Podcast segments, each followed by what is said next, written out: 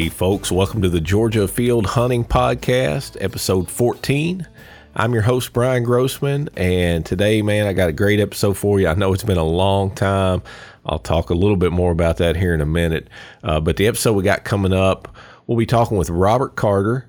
Uh, Robert's a traditional bow hunter in southeast Georgia who uh, mainly hunts public land and he is a uh, he is a killer, a natural born killer. He uh, when it comes to deer, hogs, and and turkey too, I believe.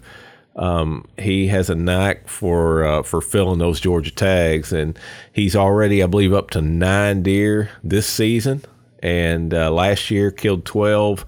And again, that's all with a traditional with traditional archery and mainly hunting private. Or I mean, I'm sorry, public land. And he's going to share some some tips and techniques and how he goes about filling those tags today. And man, as a uh, as a public land hunter myself, uh, I just got a, a, lot of information from it that I know I can turn around and put to use. Um, hopefully, some this season and definitely in the next season and I know you will too. So definitely stick around for that. We're going to jump right into that here in just a minute. Uh, but I do want to take a minute to first of all, I want to I want to apologize for taking so long uh, to get this episode out. Um, I know some of you probably just figured I had uh, just gave up on the podcast at this point, which is certainly not the case. Um, man, I just got busy with, uh, of course, with deer season, like all you guys. I'm out there trying to hunt every opportunity I get. Uh, and when I'm not hunting, you know, I'm trying to spend that that time with my my family and uh, you know take care of those obligations. Obviously, it's always you know my family first, and uh, you know hunting hunting next, and then uh, try to get this content out to you guys. We have done a little bit of video content. Um, the the one doe that I've killed this season uh, on public land uh, got it on uh, on video. I self self filmed that, and that is on our YouTube channel, along with a uh, a doe that Evan killed on on the same piece of public land. And uh, man, Evan has just uh, he's been killing it this season.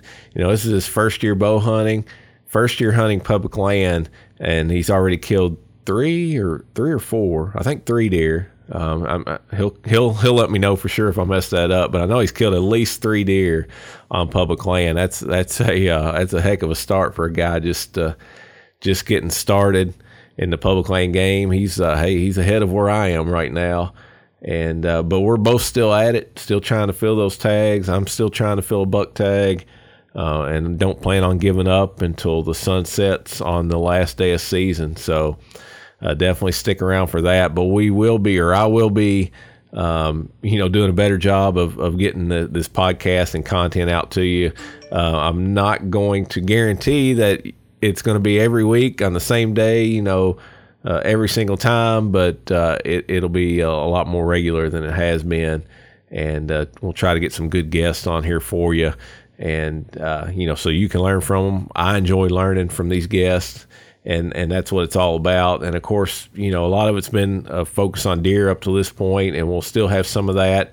Uh, but you know, as the year ends and we get into next year, um, we'll certainly turn our attention to some other things: hogs, maybe some predator hunting.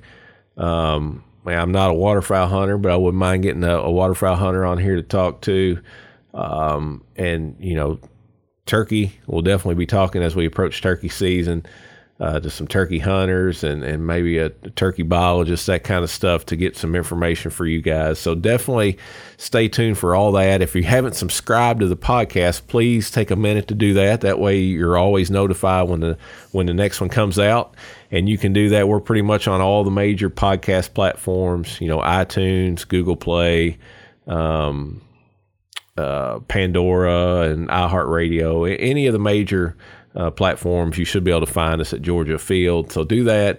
And we'd also love it if you take a few minutes and leave us a positive review. That that means a lot to me uh, to, kind of get those words of encouragement, and that, that's really what keeps me going. When I get the messages, the reviews, let me know that you got something from one of the podcasts uh, that's made you, you know, a better hunter or a more successful hunter.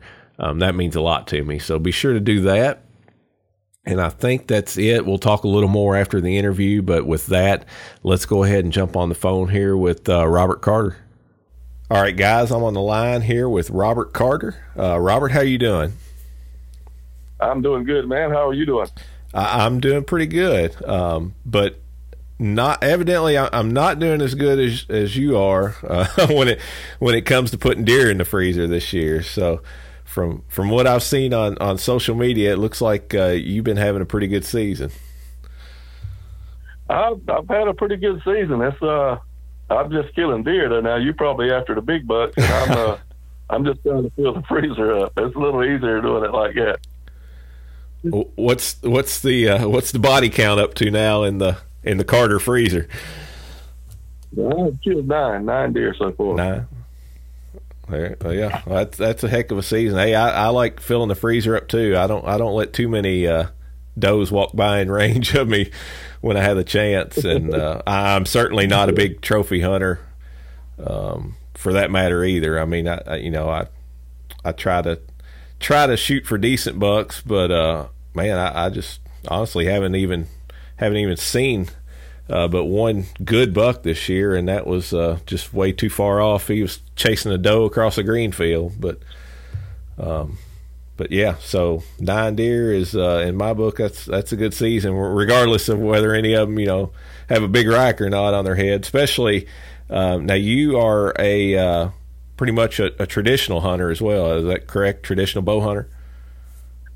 Yes, sir. That's, that's all I hunt with is uh, traditional bows. I, that's all I've hunted with for probably uh, over 25 years, a long time. I've hunted tr- with traditional bows for for nearly 40 years, but it's been traditional only, no compound or gun for that long.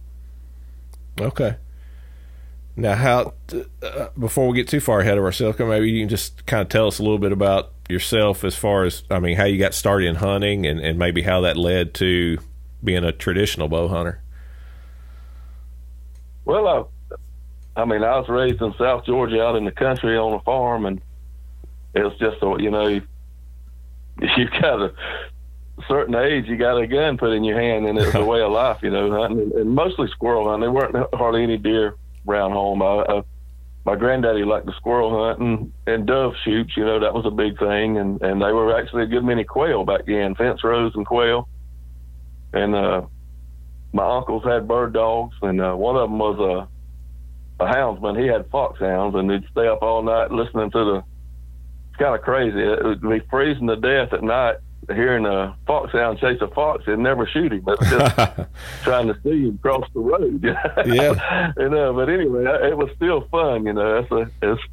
But uh, I grew up hunting, and it, like I said, and uh, then uh, started. You know, I remember we started seeing some deer tracks and actually seeing some deer, and uh, and um, I took up deer hunting. You know, and uh, I really don't remember how old I was deer hunting. I know, but the bow hunting thing, I've always been fascinated with bows and, and had bows as a kid and shooting. And uh, I had an uncle, my uncle RL actually knew the right way to shoot a stick bow. He knew how to anchor and the basic forms. And uh, so as a 10 or 12 year old kid, he, I learned to shoot right, you know.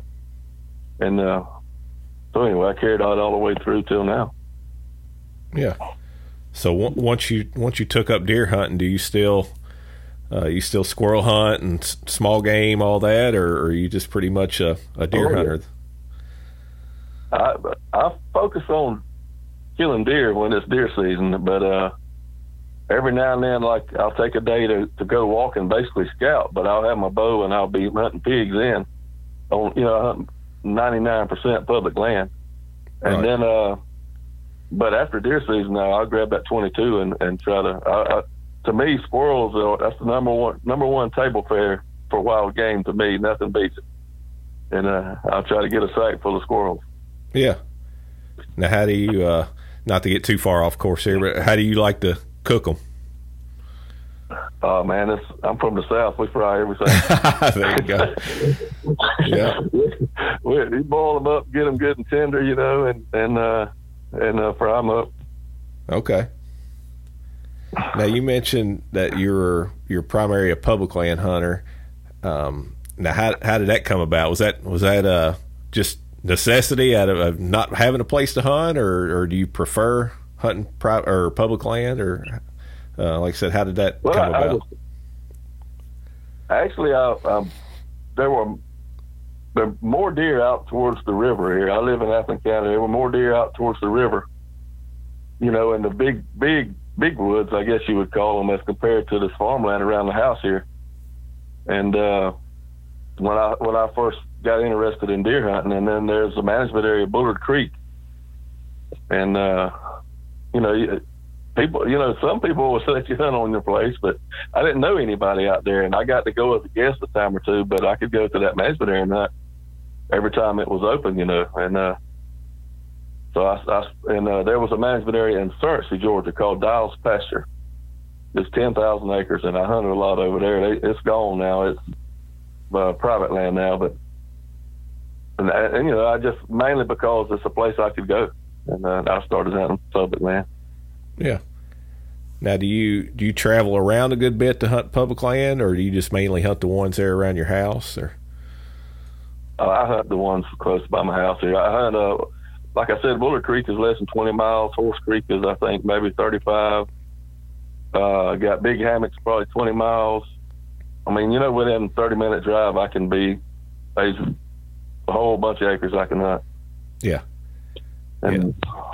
there's actually an archery only track that just came about a couple of years ago. It's like 15 miles from the house, and uh, this just I mean, there's a, I, I, I actually got joined a few clubs for a few years, and uh, paid big money for clubs and where I could hunt right across the river or either right across the the posted sign on management areas for nineteen dollars in, you know. I got to thinking about it. I said, Man, I I can buy a lot of stuff for this thousand dollars I paid to join this club. yeah, absolutely.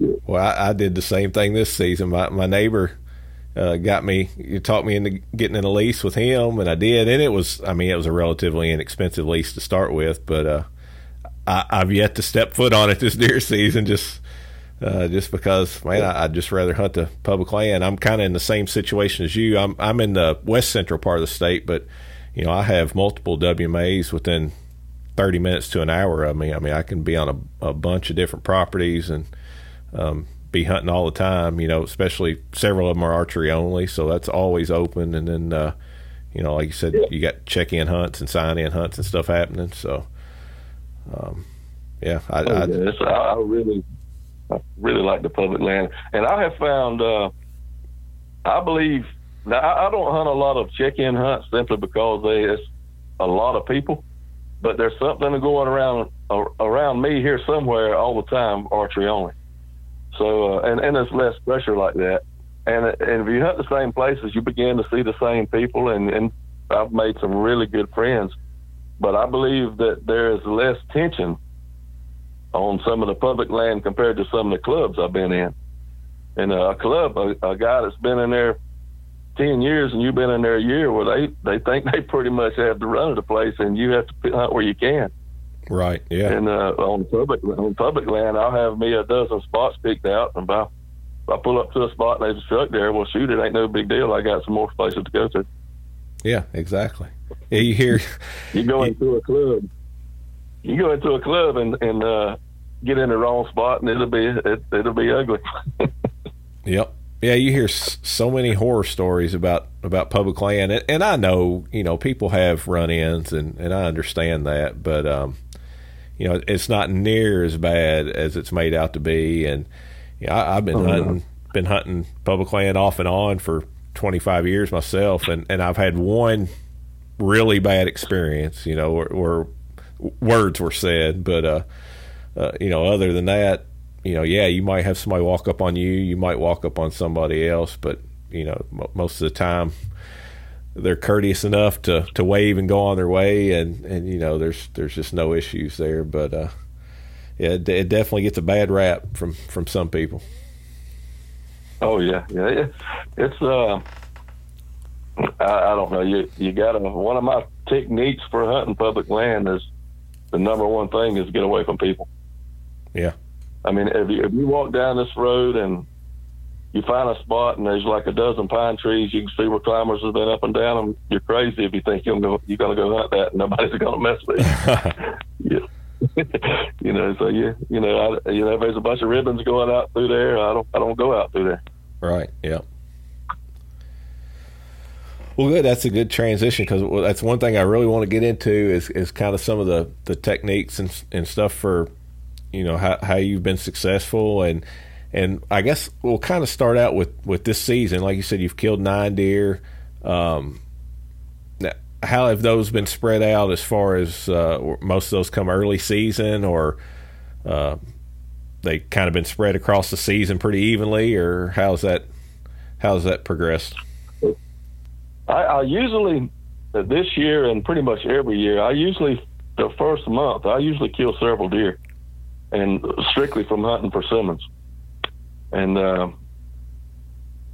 and and and plus I I mean I'm I'm out to fill the freezer. I kill the first five legal deer I see, and that that gets within 15 yards. I don't like to shoot farther than 15 yards, yeah. and uh, but hunting persimmons, I hunt persimmons, and I have a bunch of I'll have a bunch of them picked out you know, that are that are hot, you know. And uh, then usually as and the persimmons are good because around here, I'm talking about persimmons in the swamp now. I'm not talking about the ones that grow in the fence rows, places like that. But they'll drop early. Some of them will be dropping. They'll be hot the first day of bow season. You'll find one that's on fire.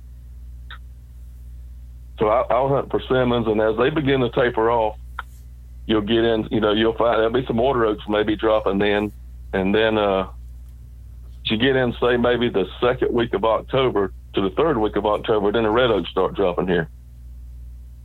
I know a lot of guys they live live the white oaks, but white oaks don't do anything down here much for mine. They don't they don't you know I hear people saying that they drop early the first week or two of season for them up, maybe even up there where you're at, but they don't around here. They'll drop second, third week of October. And uh, so I, I seldom. I probably I've probably killed less deer on a white oak than any other kind of tree I've hunted. Well, th- but, this uh, I go to Stillington first. Well, well, for me, and, and I don't I don't know you know who all this applies to, but j- just something I noticed this year was exactly what you just said. Uh, in that this year, now now normally it seems like the white oaks do drop early up here, um, and, and you can you know the deer will really hit them. But this year, it, it, was the red oaks up even up here that that were dropping early, the scarlet oaks and um, and the deer were were really hammering on those.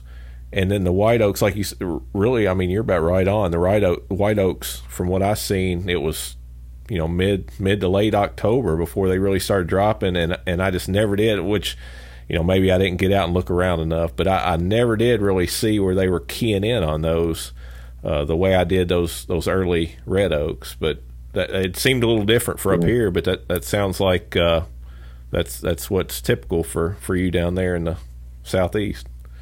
Yeah. One reason that anybody that ever talks to me about hunting, we talk about persimmons because that is my favorite thing to hunt. Simply because there's uh, there's nothing else dropping down here at the time. You may find that that rare water oak that drops, or even live oak sometimes will be pretty hot down here. But down in the swamp, them persimmons, they they'll be hot, and you can you kill a lot of deer on persimmons. And uh, if you're in an area that's got hogs, you always have a chance to shoot that hog coming to them too. And uh, but uh, like I said, I'll transition from there to uh, when the when the red oaks begin to drop, uh, water oaks and red oaks and uh, I've killed more deer on water oaks than anything I've hunted. And but the red oaks are that's an overlooked tree. I mean, they you kill a lot of deer on red oaks. I killed a fine buck this year on public land. He, he was only a six point, but he was I think he was probably a solid four and a half years old. He's about 185 pounds. I shot him at six yards under a hot red oak tree. He, uh, I mean, you walk you walk to the tree, the ground's tore up. There's four or five piles of deer droppings on it. It was two scrapes under it and a rub. I climbed it the first evening I set it, and 20 minutes before dark, he was standing six yards from me. Mm. And uh, so, I mean, it's red, red oaks are, are good, and and they uh they usually time about right the pre-rut when your bucks are really out starting to move and make scrapes, and a deer from a mile away comes, you know, they they they that far away from their home range, maybe you start to see see uh, a lot of different buck movement, and uh, that's that's fun about it. We we camp. I camp on a management area here every year. The last week of October, we've been doing it for I want to say 15 years or so. And uh, some all traditional hunters, a bunch of us hunting with longbows, kind of a, a gathering deal we do. And uh, but we kill some stuff now, and and we uh, that's that's when I killed that deer over there. My buddy, buddy that hunts with me, he hunts with a longbow. He killed uh, the next day, killed an eight point. The next day killed a doe. Next day killed an eight point, and uh, all on red oaks. Wow. Now what? And um, and if you but if you read the books and listen to people talk, they'll say, "Oh, the deer don't like red oaks. That's the white oaks." Yeah, yeah. you, you, no matter what tree it is, you walk and look under it. If it shows sign, you hunt it. That's right. Yeah, yeah. Don't matter what the book says. it matters what yeah. the deer are doing. But uh, before yeah. I, I, yeah, I want to talk more about those oaks, but before we do, you, you uh, piqued my interest with one thing you talked about the difference in a persimmon down in the swamp and one up in the fence line. Now, explain that to me a little bit. What's is it you talking about? Is it just two different uh, two different varieties, or what? What's going on with with that? I, I don't uh, I don't know if they're you know I mean it could be just the terrain they grow in. I don't know, but the persimmons in the swamp they'll be black, light pole black. I mean, they'll be black, and and you see them. It's not uncommon to see one as big as a light pole, the trunk of it, and they grow just as tall as the trees in the swamp there, the big chestnuts and water oaks, and they'll uh they they drop early. They'll they'll start turning loose. I mean, I've actually seen some that were fell out by bow season, but they'll drop early. The ones in and they'll have real big. I guess because it's the moist in the swamp, they'll have big, big persimmons. And the ones on the fence rows up on your, your see a lot of them on sand ridges, maybe places like that. It's a tree that uh that won't get 20 feet tall, maybe might be a big one. Sort of, you know, in the persimmons, you'll see um the persimmons will still be holding on the tree when the leaves are gone. Sometime. Yeah, yeah. And, and they drop, they drop later. And and the, what the difference in it for me is the one in the swamp drops sooner than anything else. Like I said a while ago, there's no acorns to compete with, and your deer not as scattered out feeding. They come into that one spot. Okay. Whereas the one gotcha. up on the fence row, it's it's dropping, and you got all these other acorns dropping, crab apples dropping, and you know, and your deer are scattered. You can find a persimmon in the swamp, and and uh, the, the one that has hogs in it and there'll be like a cow trail going from one hot persimmon to the next. You can find persimmons in the swamp from walking the pig trails. Yeah. Okay. So approaching the early season, then you ha- uh, obviously you're focused on persimmons. Are you finding that the same the same persimmon trees are, are producing for you every year, or as far as producing deer uh, shot opportunities, or are you getting in there at the beginning of season and, and you scouting and, and looking for the one they're hitting at that moment? Or how do you approach you know finding the right place to be uh, on those persimmon or well, among those persimmon trees i guess? well the the trees i hunt you know the ones that i know where they're at i'll uh now I'll, in august you know small game season you can hunt pigs so i'll have my bow and i'll go check all these trees with my binoculars and find the ones you know that I expect to be loaded. And sometimes you'll have a tree that's been loaded two or three years in a row, you know, and it won't have a thing on it. But, you know, I'll find the hot one. So that'll narrow it on down to a handful maybe in that section there. And then there's nothing to do but come back a, a day or two before hunting time and see which one's on fire. And, and, and, and if, if, I have two, if I have two different ones that are that are you know hot enough to hunt, I'm going to hunt the one that I feel I have the best wind out of, I'd rather hunt one in a flat spot than one that's upside of, say, the bank where it drops off into the swamp or close to the river or or close to a real deep slough where the wind will tunnel, you know. Yeah. I'd rather hunt one that's in a flat flat place and thick. I want to hunt the thicker one. Okay. But usually I'll wind up hunting both of them. yeah. And uh, the technique I use, I, I you know, people will hang a, they'll go in and hang a stand three weeks before the season and leave it there and come back. I don't do that. I seldom hunt the same tree twice. The way I hunt a tree, I, I got say I got this hot and I'm on a hunt. I'll go that afternoon, climb on it with my climber, or either use uh, use a lock on, whatever what I'm gonna do. I'll hunt it that evening, come back the next morning, and then go to another spot. I, I seldom come back to the to the to that same tree unless it's really wore out. You know, I may come back and give it a try, but I believe you have your best look the first time you set something, and by that first time, I mean in first morning and first evening.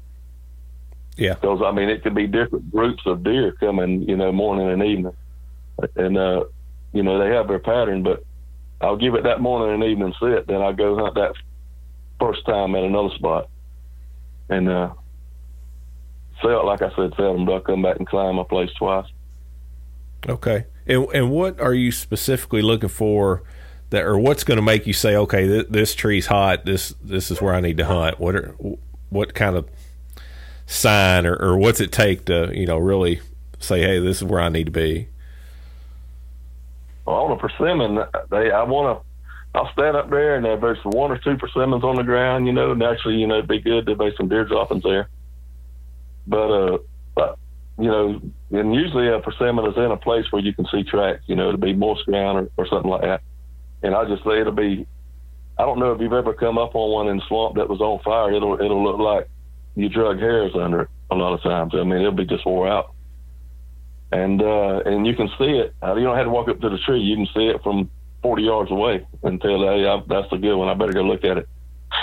But uh, if it's got 20 persimmons on the ground, I kind of lean away from it. I may come back and check it later because if, if a persimmon is feeding good, you'll never see more than two or three persimmons on the ground. And jokers will be steady coming and getting them.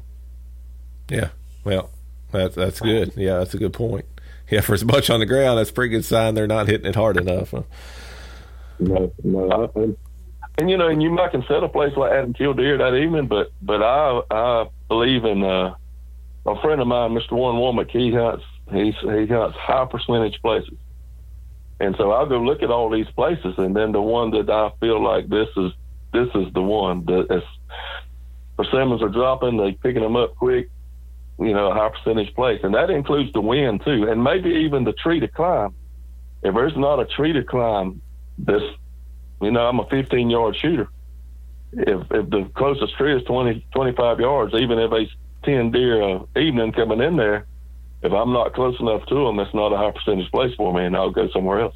Right. I know it sounds crazy, but which, but I, I, ain't there to see deer. I can watch deer on TV. I'm there to kill them. That's right. Which which that, that, brings up a good point. How um, what are you hunting out of? Are you, you use a climber, you use a hang on, or uh, what? what? I, I, use a lock most of the time, and uh, a, I use an old climber. And as I get older, it it it gets where it's less comfortable. And I recently bought a uh, actually this year I bought a Summit Specialist, and it's it's like sitting in a recliner compared to what I was used to. I can, you know, six hour sit is nothing in it, and I really like it. But it's it like anything new. It had some bugs in it. It's a little noisy, but I I about got all the bugs out of it, and I I feel really good with it. Yeah, and uh, safe. I feel safe in it as well. And that's a key thing, especially as I get older. And I got a, I hunt with a lone wolf uh, lock on. Okay. And uh, I, I like it. It's a, the quietest stand I've ever used, and uh, pretty comfortable stand. It, you can adjust for the lean of the tree because you know there's, you know, that's one way to read a good hot tree. If you go up to a tree and and it looks like it's on fire, well, if there's not any good trees to climb around it, that means it's probably a really good spot for my look. so you know, you go to one that has really good trees to climb, it probably won't be that good. That's how it works for me. Yeah. now, do have you ever you ever hunted them off the ground, or are you just strictly going to be in a tree? I seldom. I'm going to be in a tree. That's high percentage. Yeah. All right. So I mean, I, I feel deer on the ground, but every time I have, it's been like, you know, I'm walking and crap, there's a deer. Oh. And it just works out like that. Yeah. Yeah. All right. So you're focusing on persimmons at the very beginning of the season, um, and as those start to fade, you're transitioning to red oaks. Then primarily is what you said. Yeah. Yeah, water oaks, water oaks are red oaks. Water oaks are red oaks. Once the water oak starts dropping, once the water oak starts dropping, uh, like I said, some of them will be dropping early bow season. You'll have trees that I got. I know where some trees are dropping right now. They'll drop real late in the year. They have well, your red oaks. They only have like a couple of week period there that they drop. Right. So how do you approach?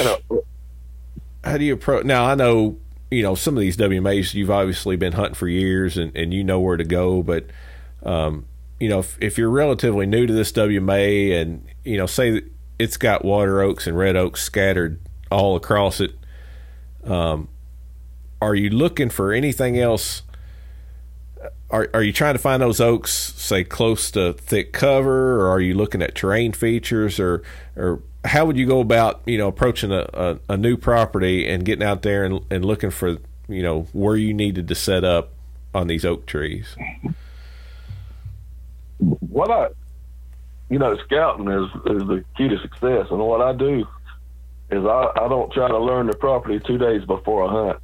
And i, I mean you know if it's you're hunting public land it's probably you know you're hunting a track that's that's accessible to you pretty close I want to go to that Joker in February during small game when the leaves are off, and I can walk and see the lay of the land. You can see uh, where everybody's, you know, just got through deer hunting. You can see where everybody hunts, the meaning the really human pressured places. You can see, I can see persimmons in the swamp because they're like solid black trees and they're easy to spot in the swamp. And then, uh, you know, you can see your big uh, swamp chestnuts, another really good tree I like to hunt you can see those. And it's just, you know, you can tell a lot about, about a place when there's no leaves.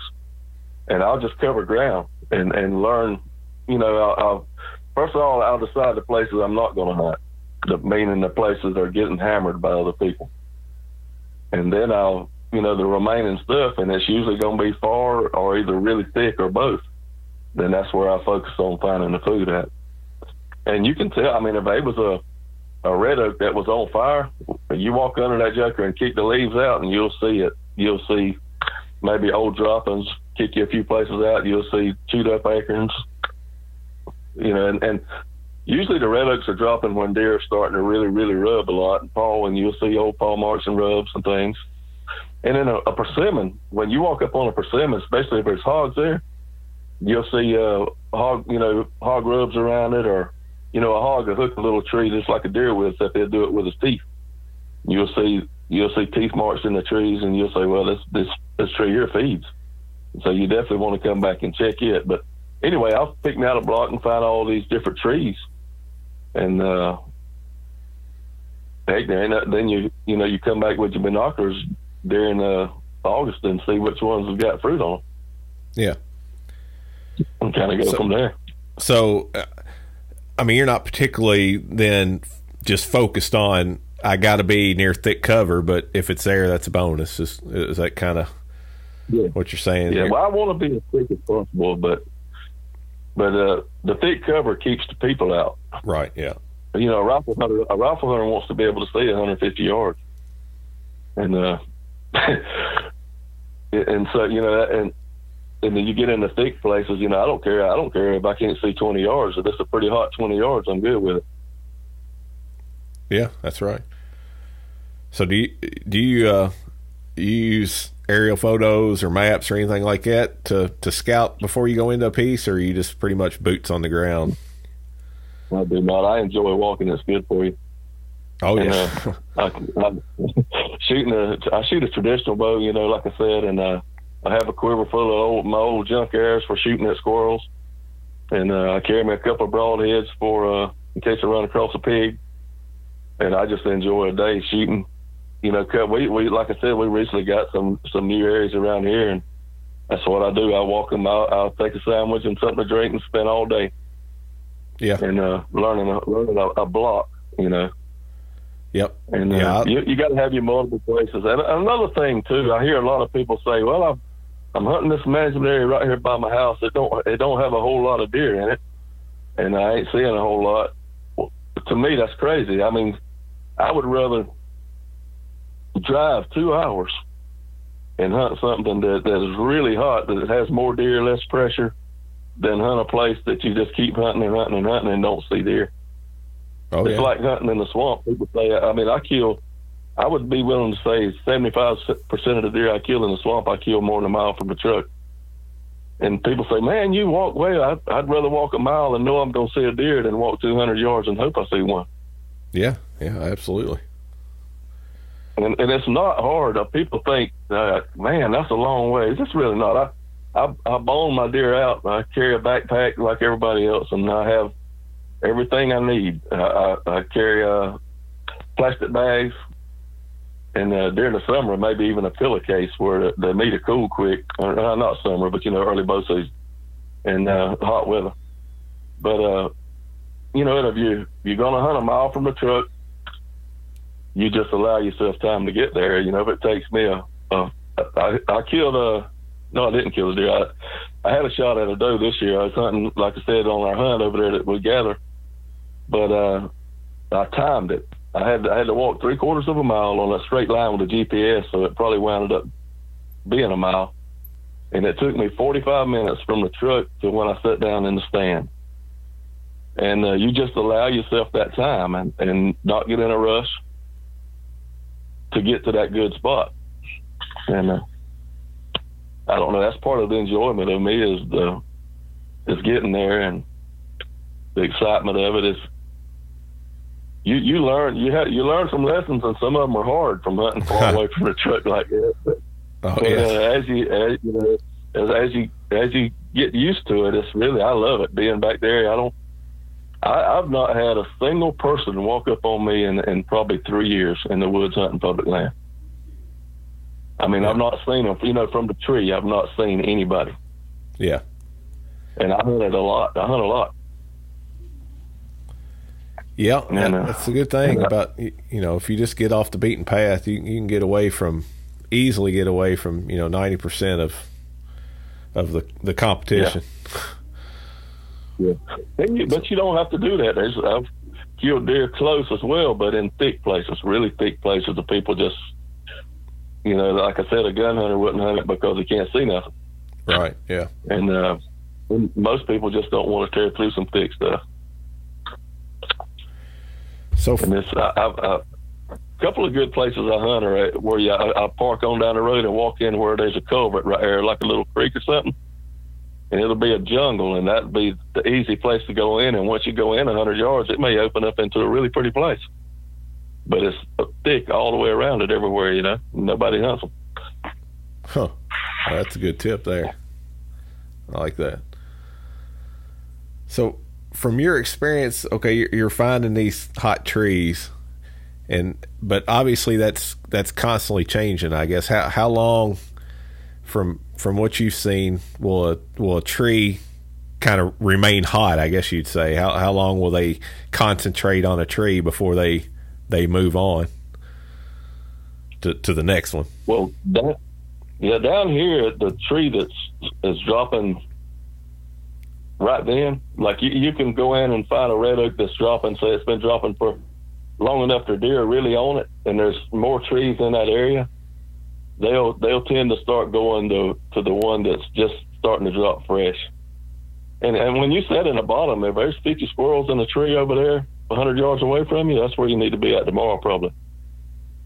And uh, you know, and I, I killed a deer. I got a video. I'm gonna post it in a probably in a couple of days. It's, it's a couple years old, but I found a red oak that was really hot. I thought the day before, and I went in that evening to climb it. And while I was sitting there looking, you know, about to get my gear ready to go up the tree, I could hear a bunch of crows in a red oak, probably about 75 yards away, and acorns were raining out of it, and you know, crows were knocking acorns out. And I walked over there, and there were there were like five piles of fresh deer droppings under it. I climbed right there and killed a doe that evening. Yeah. And uh, you know, you just got to, you got to, you got to, and I may have, who knows, I may have killed one at the first tree because it had deer droppings under it too. But I think the fresher acorns are the ones that get on. Yeah, yeah, that's one thing that, and and I heard that I think on a podcast. I don't remember who was talking about it, but I- I've just starting this year. I've tried to to take time when I get into a spot. You know, if I'm hunting oaks like that, before I ever set up, I'll just stop and listen and see if there, you know, if I can hear a tree dropping in, yeah. in the yeah. in the area. You know, see if, see if you can hear one that, that like you said that's that's dropping now, dropping fresh acorns, and uh, if so, you know that's that's where you set up. So have oh, you, yes, it's uh. Go ahead. Go ahead. I'm sorry. Go ahead. No, no, you go ahead. Uh, the uh, the crow deal don't always work. Don't think that because since then I went to trees crows were knocking acorns out of and uh, didn't see nothing. But but it, it, you know they do put acorns on the ground and, and it's something to come back and check the next day or the next. And they I mean because I think they actually almost cleaned that tree out because they stayed in it all evening and it was just acorns were bouncing off of me off my stand and uh but I mean you know it's they they go to what's what's fresh, I believe, and and you know your acorns. I'm not sure if this is this is fact, but a lot of acorns that's been on the ground a day or two have a worm in them, and I always thought that the worm got in the acorn. You know, like a fruit tree. You know, if you don't spray it, then the you know the the worm starts before the fruit really gets out. But on the acorns, they the worms get in them on the ground a lot that makes sense. And you know, a deer won't eat a wormy acorn. Yeah. And especially if you look at big chestnut, if you if you'll uh, a big swamp chestnut, that's a really good tree. I like to hunt them, and you can look at you know I, I was actually in the swamp yesterday walking around, and uh, you could pick up. I said, man, this tree's got a lot of acorns. I picked half of them up, or every one I picked up had a wormhole in it, and uh, our acorns really wasn't that good this year, and I was amazed. I was thinking, I wonder why deer are not tearing this tree up, and that was why. And, uh, huh. Interesting. Now, have you have you seemed to find that? I mean, are there certain trees that the deer just seem to prefer, like year after year? Have you found ones that just always seem to to you know that the deer seem to concentrate around? I guess over others, or is it you know, more just about which one's dropping at, at the right time.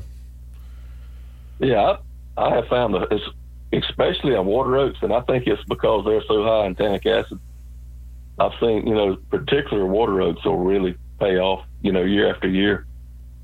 And uh, down here, our swamp chestnuts usually when they drop in whichever tree happens to be the hottest at the time, and and the same with red oaks.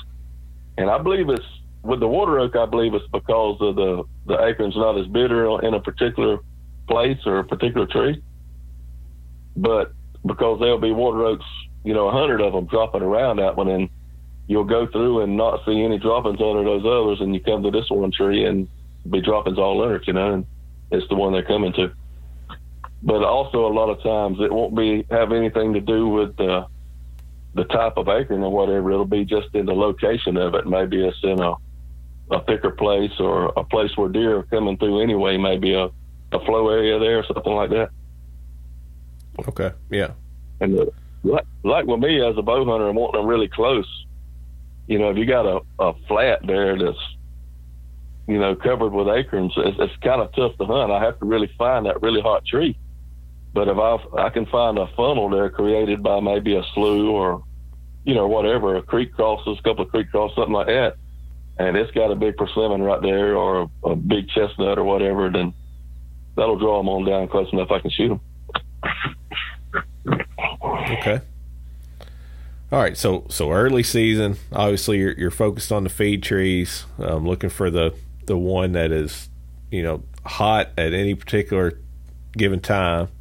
How does that change? What how does your tactics change once the rut approaches? I, I still pretty much hunt feed. I hunt feed, and and I'll have some funnels that I hunt. And the, the thing about a funnel, you know, you'll find those places with with rub lines and all, and, and that sort of thing. And the only the only way to tell the and I'm talking to me as a bow hunter having to be close. The only way to be successful at it is to hunt it a few times, and you'll find that sweet spot in that funnel that uh, you know, for for being able to shoot them close. And but but there again, I like. I'd rather hunt food. If I have a, a, a some food in a funnel, I'm really happy. And but I, I don't, and, and I have crossings. You know, your deer. If you got a good creek crossing, and every deer for a quarter of a mile is crossing through or a slough. You know, maybe where these two big oxbows coming and there's a certain place they're crossing. Well, the you know the, the bucks are moving from that block across the slough to the other block during the pre-rut, especially looking for does or that first doe. Well, that's where you want to sit if you're a trophy hunter. Because I mean, they bucks, like I said, you the buck from a mile away will be coming through there. Yeah. Okay, so funnels and pinch points. What um, I mean, are you still, yeah. as far as food, you still you just focusing on those later dropping uh, oaks at this point? Yeah, usually it's down to the last water oaks in, and uh, and hunting those. And I, I like to hunt. I get more in the thickets, like pine thickets, with a lot of honeysuckle and places like that. I get it. I like to hunt that uh, during late season. Yeah. So uh, you mentioned rubs and scrapes. How much do those play into where you set up during the rut? I mean, are are you ma- you you mainly focused on feed, and if there's some rubs and scrapes there, then all the better, or are you actively getting out and looking for rubs and scrapes close to a food the source? Rubs and scrapes, the rubs and scrapes to me mainly just tell me. I try to figure out, you know, where the deer are traveling you know, uh, you know, people will walk up and see two or three big scrapes and a rub, and they want to sit there. But you know, I, I, I'd rather find out where he's going and then try to figure all that out. Why is he going there? Is he going there in the daytime, nighttime? That sort of thing. I, I could care less. Of, I mean, if I if I find a lot, I, I put more in deer droppings because uh, than I do anything because a deer's a use. If you go through a place and there's a lot of deer droppings there, that means they they traveling because you can tell how old it is, old, new, fresh. Whereas that rub is always there, and you you understand what I'm saying? Yeah. You don't. Yeah. I mean, he, he could have hit that thing a couple of times and not even come back to it. Right. Yeah. But if you you find the number one sign to to tell you how often something's coming through is is droppings. Now now everybody has trail cameras these days, and I, I, I, have some. I have a few of them, and I put them here and there. But I actually, I, I sort of don't like trail cameras. and and uh, and I'll, I'll say, I mean, it's good, that, especially if you have private land. You can see you got this moose on there, you know, and let this other deer go so you can kill the moose if you're a trophy hunter. But but I'll give you a scenario right here, and this this is this is fact. Let's say say this is 20 years ago. We don't have trail cameras, and uh, you and I we're walking there, and we find you know, a place that we think is pretty hot. I mean, there's some sign here, you know, it's just a hot spot. Well, we're to hunt it. And, and so you may hunt it this evening, you hunt it tomorrow, you ain't seen nothing, and you say, man, you come back and look, the sign's real, the sign's better. You say, well, I, I mean, I just got to hunt it, and you'll hunt it another day, another day, and then you finally kill a deer there, and you're all happy. You killed your deer, you hunted it maybe two or three times. Well, if you hang a trail camera right there and the deer only he's only coming through there like twice a week, you ain't gonna hunt it. You'll say, man, there's no way I'm gonna catch this deer coming through here. He's only coming through here twice a week. I mean, it's hunting, you know. You, right? You, yeah. You you have to hunt a spot, and it takes your confidence away. Yeah, and I, I know guys that I know guys that'll stay home if a deer's not coming through there every day or two or three times a week. You know, I mean more than that, four or five times a week he's not coming through there almost daily. They him to go out there, and uh, that's, that's crazy to me. I, I, you know, I think I had more confidence and enjoyed hunting more when I never used a trail camera. And but then again, I'm not a trophy hunter. I, I don't I don't care if it's you know I'm going to shoot the legal one that comes by, and um, it's you know it's I think a lot of times people miss opportunities because they stayed home and that that two times a week that deer did come through there, they were sitting on the couch instead of in the stand because that trail couldn't have them. Yeah, that's right. Yeah, I, I hey, I'm I'm guilty of it. I got to watch it myself. You know, it, it, it goes both ways. You, it can go like you're talking about. You know, you don't see one, so you don't hunt it. And and the other thing mm-hmm. is, you know, he could be he could be moving through there, but he may be moving 30 yards on the other side of your camera, and you yeah, never exactly. see him. Exactly. And exactly, I killed, I killed an, I killed a, a big ten point last year with my bow, and I killed. I had a trail camera on a. It's actually a, a beaver dam in a big creek, and a lot of people hunt the beaver dam up close, you know, where the dam's at, but I hunt on the flooded side of it. And they were a lot of deer coming around there, and I had a trail camera sitting there, and uh, I had I, I actually let some small bucks go there and had some does come through on the trail camera. They were coming almost daily, and I was I had already killed and what this at this time I had already killed every deer I could kill legally. I had to only could kill a buck with four on one side. I didn't have them on camera at all, but they were big rubs there, and I had nighttime pictures of them now. But I went down there and said anyway, and the buck comes through there an hour before dark, and I killed him. had I been strictly relying on the the trail cams, trail camera stuff, then I'd I'd have been on the couch and not killed him. Yeah, yeah, uh, yeah. And and the flip side to that is too, I'll get a good one on camera during daylight, and I'll keep hunting that spot when I, you know, when I should be moving around still, and you know I'll hunt it. If you hunt it a few times and and he ain't there, you know you should move on. But when when you know you got a good one in there, it's it gets real easy to overhunt a spot too, and, and, and just I do I do the the couple of crossings I have I have one section of private land actually two little tracts of private land. One of them's only like not even twenty acres, and the other one's right behind my house. So I walk from here to hunt it, and uh, it's it's like a sixty acre tract I can hunt. But uh, and it's basically uh, one big creek crossing and then uh, when they when they cross it, or you know, they go around that that beaver dam, the back side of it. When they cross it, they go like a crow's foot of trails once they go through.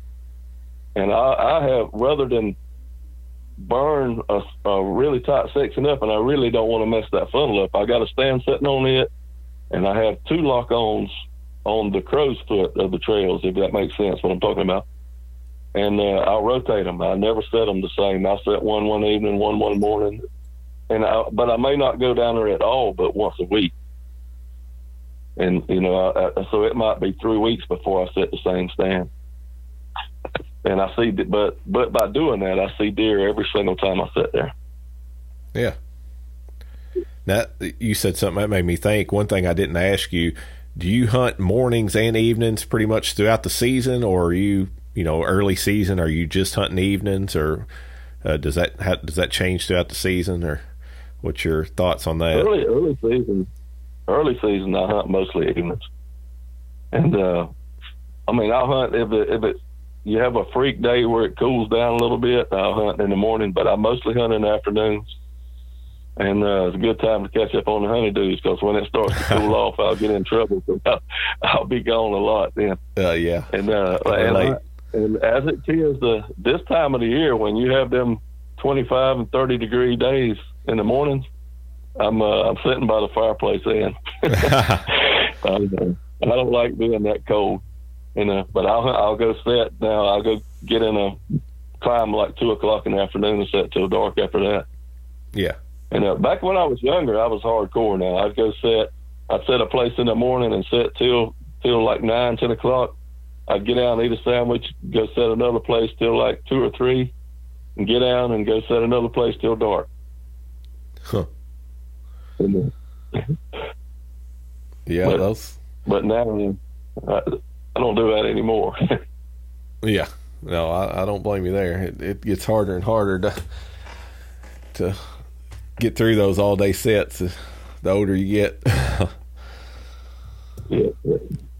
So what? I guess now that, uh, or at least where I'm at here, and I, I think where you're at there, the the ruts wound down for the most part. Um, what what are you going to be focused on? I guess from here through the end of the season. I'll, I'll you know if, if I can, like I said, I know where some water oaks are dropping at right now, and uh, I'll go hunt those. I could probably get another week, two weeks hunting out of those water oaks.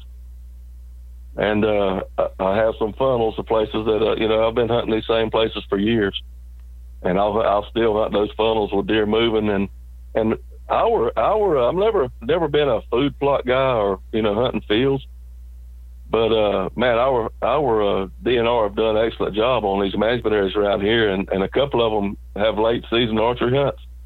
And I won't go set on the food plot itself, but I'll set. I mean, you can go look and figure out where deer come coming from, and you can go set uh set in the back of that food plot and kill kill something. Yeah. You know, when I say set in the back of it maybe be a hundred yards back there in the woods.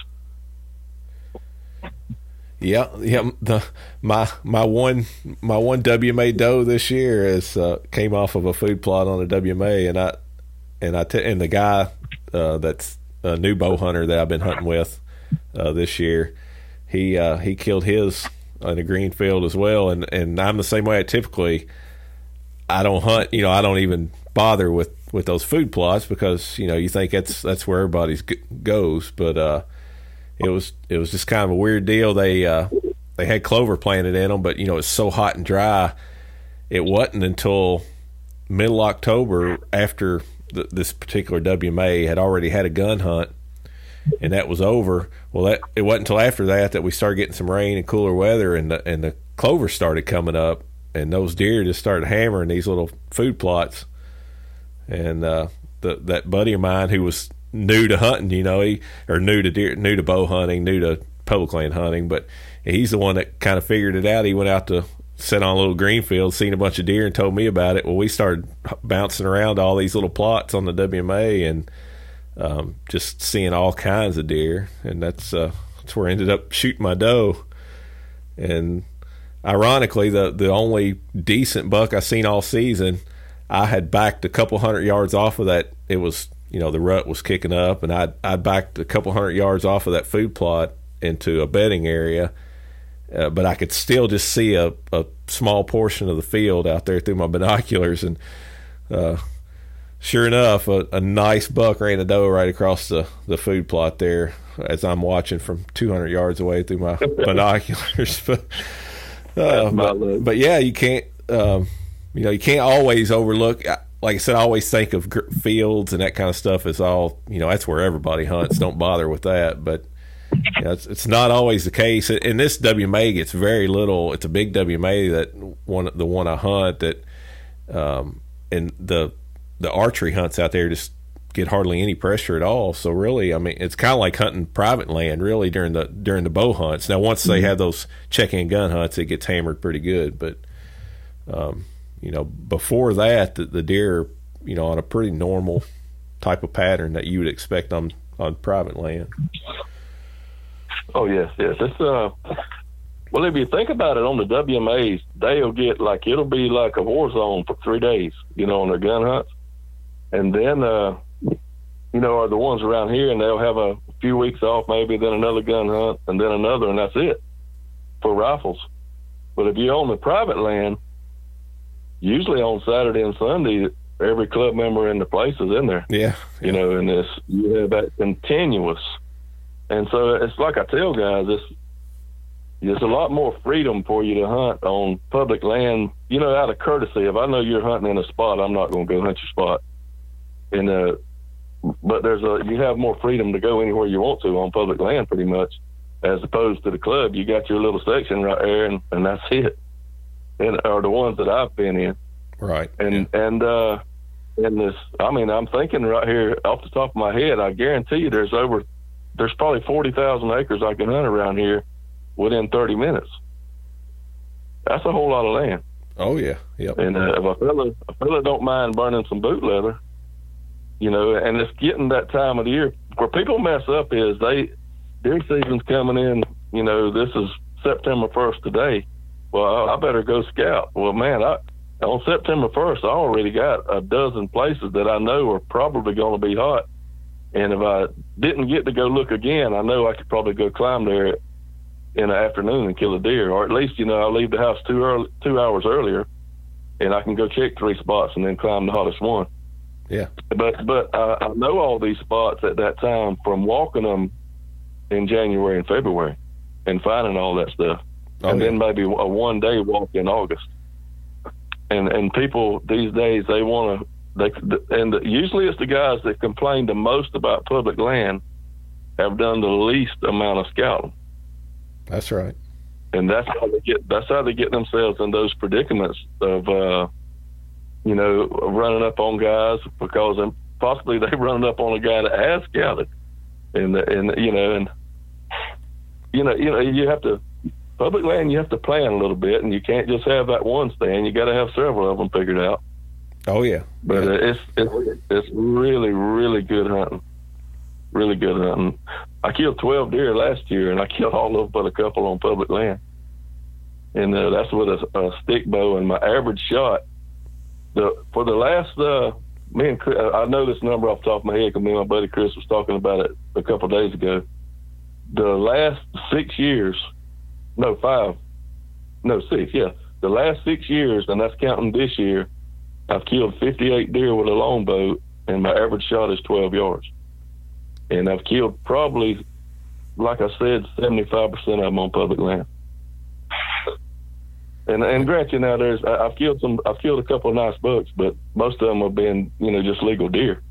Yeah. And and my point to all that is, if an old an old guy that with a stick bow can have that kind of success simply from scouting anybody, especially uh, with the longer range, you know, guys, I know guys that can shoot a compound and hit, you know, unbelievably well, you know, and I'm not condoning, you know, shoot 50 yard shots, but with a compound, there's guys that, that are better at 30 yards than I am at 10, you know?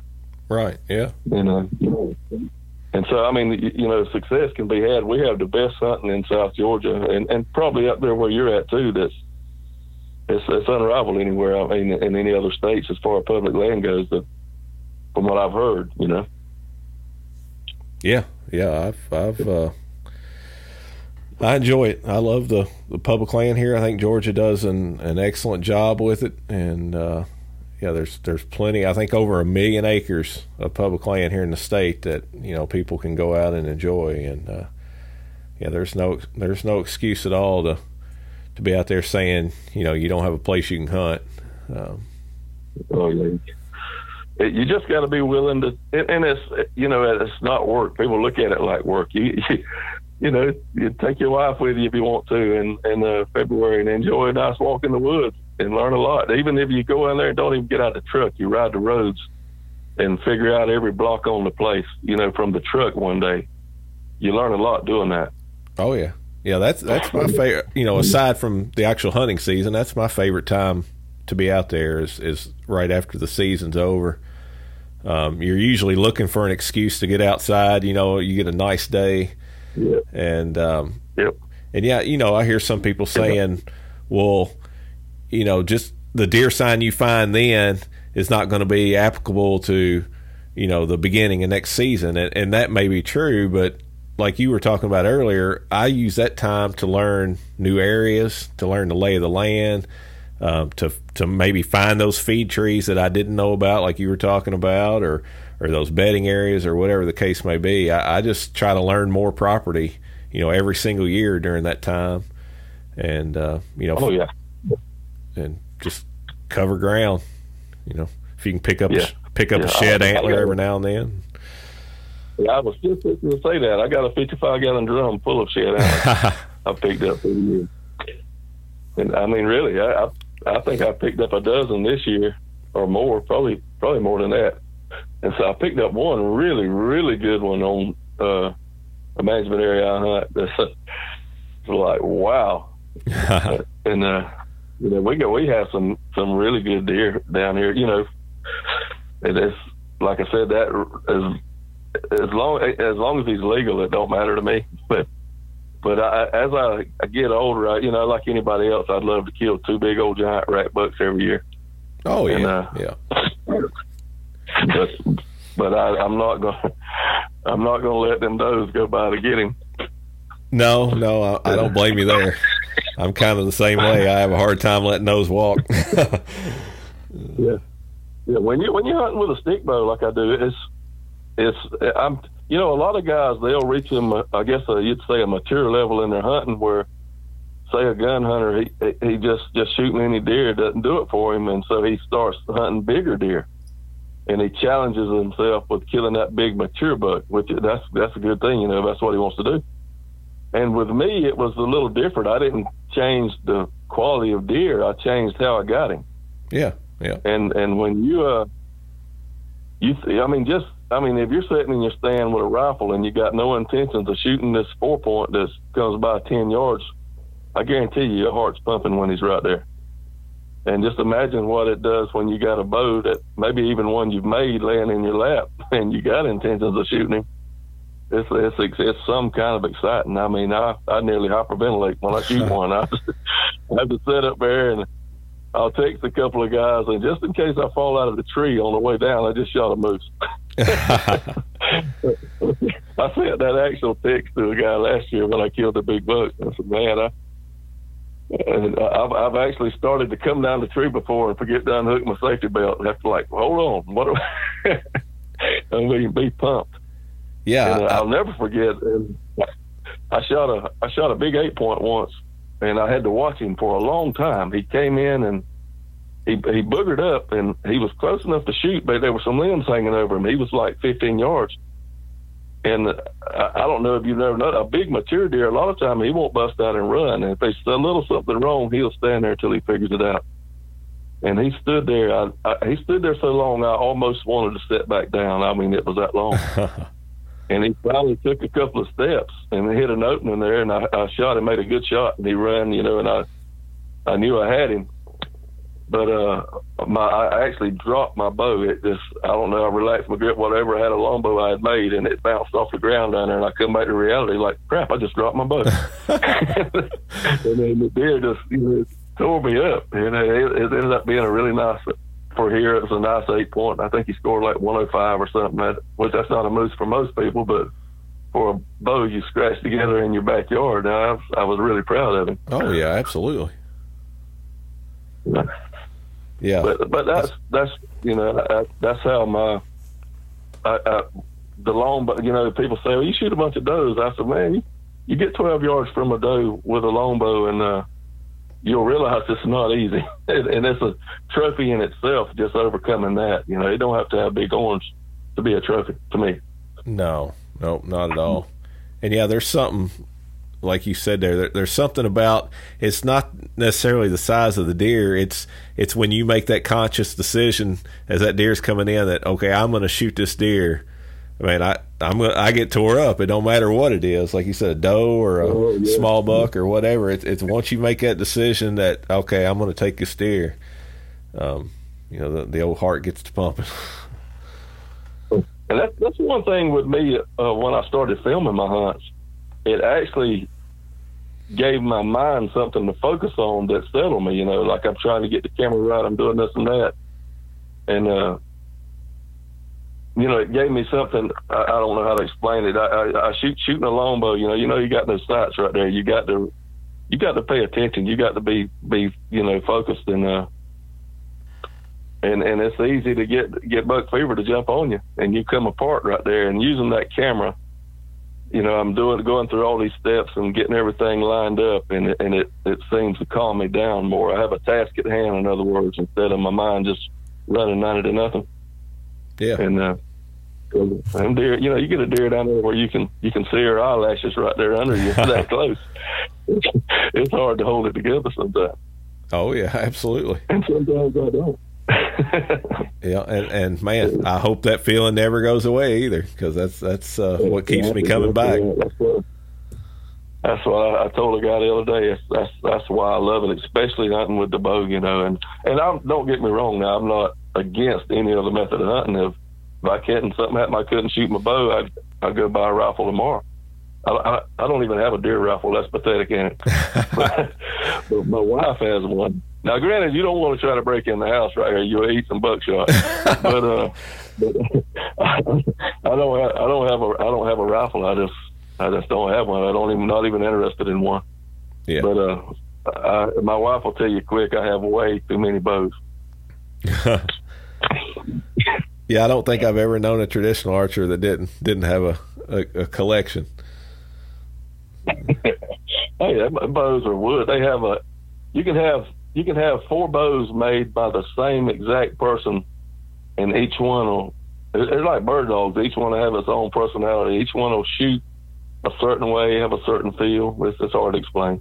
Yeah, that's that's something I've always wanted to try. I, I haven't haven't done it yet, but I, I, I foresee giving that a, a try in the future because it, it, definitely there's the older I get, there's something um, that just appeals to me about the thought of just packing in a bow and some arrows, and you know that, and your stand or whatever, you know. But but that's it. You know, not all the extra gadgets, not the the sights and the rangefinders and all that. Just you know, mm-hmm. just a bow and some arrows. That that's definitely the. I can tell you there's, there's a right way to learn to shoot, and and you know if you go go go to your local pro shop, ninety nine percent of them guys have no clue.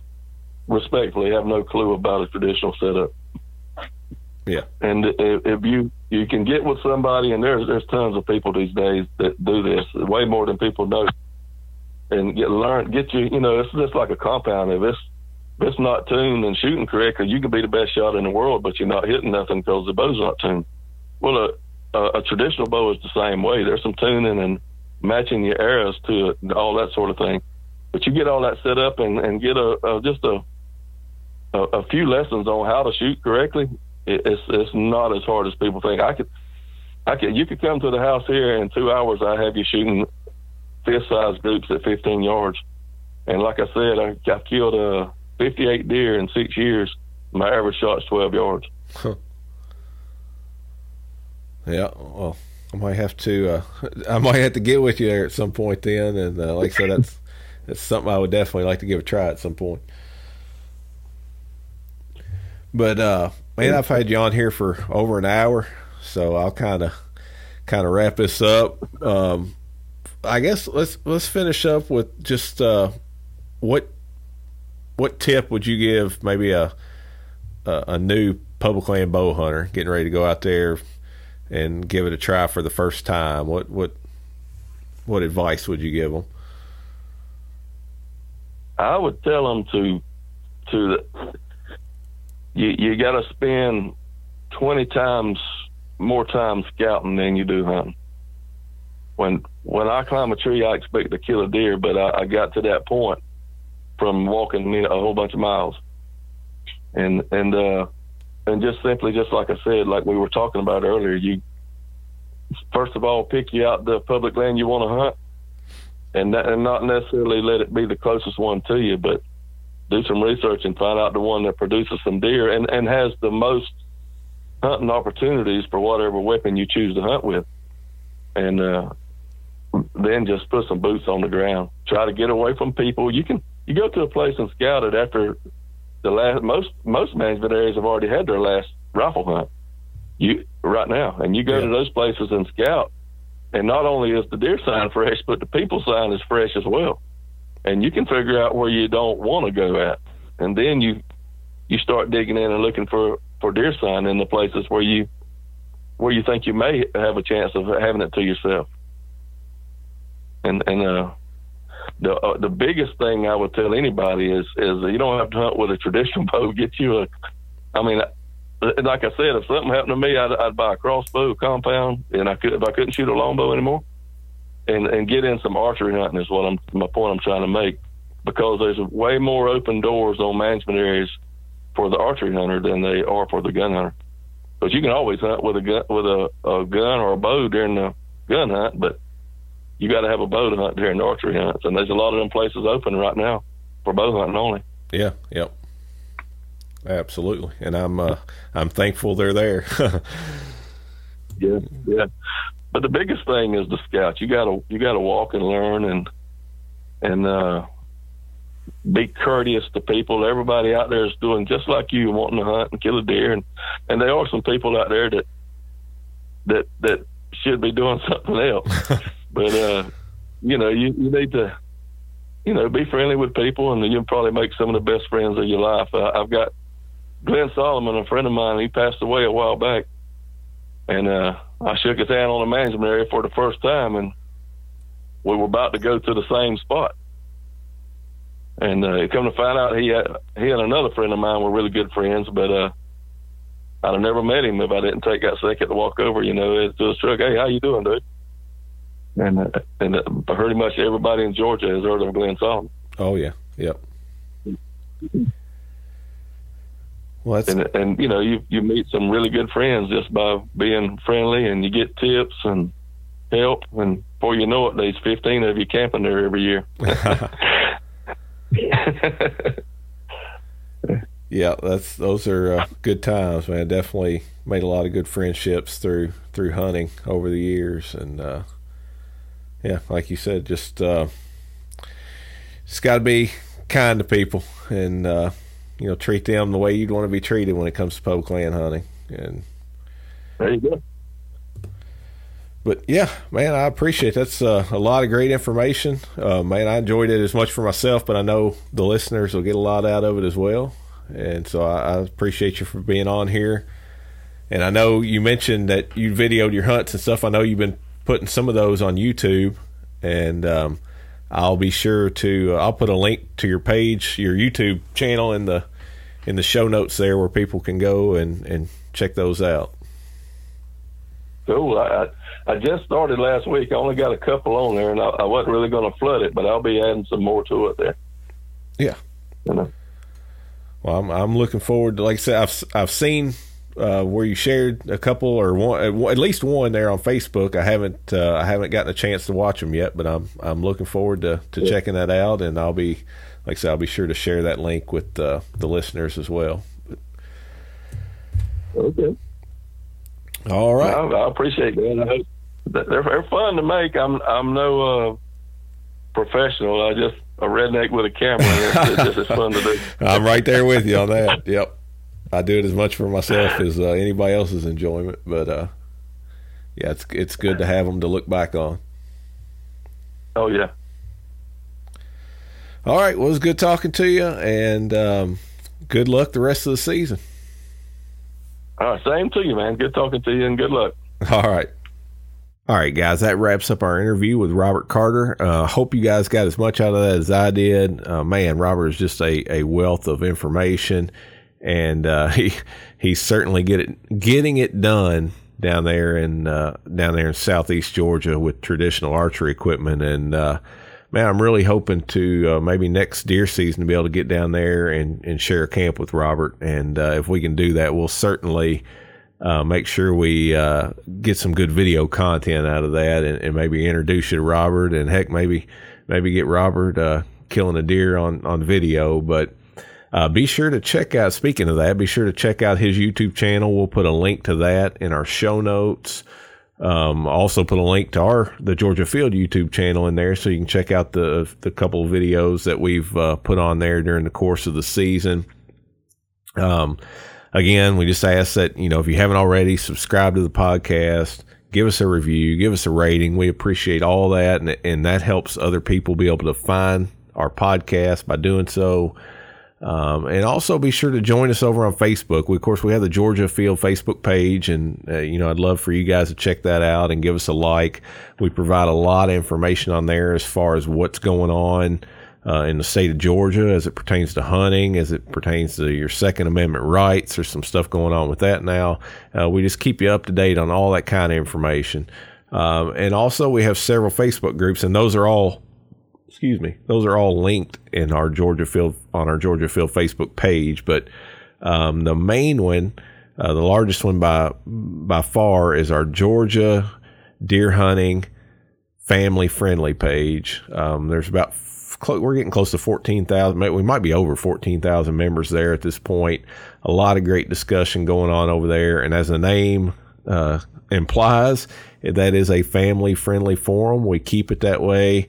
Um, you know, we uh, we we just don't put up with the nonsense on there that that exists in so many other groups. So it's a place where you can get on there and you can share your harvest photos without any fear of you know the the dreaded you should have let that one walk or he'd have been a good one next year all that nonsense um, we just like I said we just don't put up with it over there so if you want a good group uh, good group of hunters to get in with um, join us over at the Georgia Deer Hunting Family Friendly Facebook page.